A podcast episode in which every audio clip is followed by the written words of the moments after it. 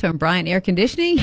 I'm Jeff Moats, KFOR Sports. When Nebraska scores their first home football game at Memorial Stadium this upcoming season, you won't be able to release a red balloon because of a helium shortage mainly, plus the long-standing environmental issues surrounding balloons. Nebraska Athletic Director Trev Alberts said on his radio show Monday night that the balloon release won't happen in 2022.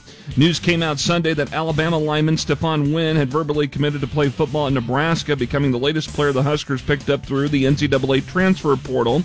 On Hail Varsity Radio over on ESPN Lincoln Monday afternoon, former Husker Jay Moore said that Wynn will be able to do multiple things, but it will be a wait and see situation if Wynn can make an impact right away. I Hope he brings up the play of the other guys that were, you know, came out of spring ball feeling good about themselves.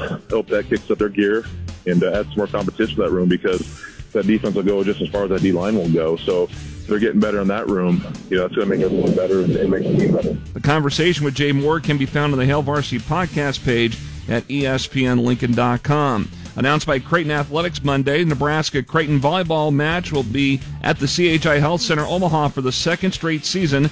The match will take place this September 7th at 6:30 that evening. The Lincoln Salt Dogs and their game with the Sioux City Explorers that was set for late this morning, that's been postponed because of weather and moved into a doubleheader starting tomorrow at 4:30 over at Haymarket Park. Interleague play in Major League Baseball Monday night. It was the Kansas City Royals falling to the Arizona Diamondbacks 9 to 5. Second game of that series is tonight. We'll have coverage courtesy of the Royals radio network here on KFOR beginning at 8. And the weather may impact the start of the Boys State Golf Championships, which are scheduled to tee off today. Class A's tournament is being held at the Norfolk Country Club. I'm Jeff Moats, KFOR Sports.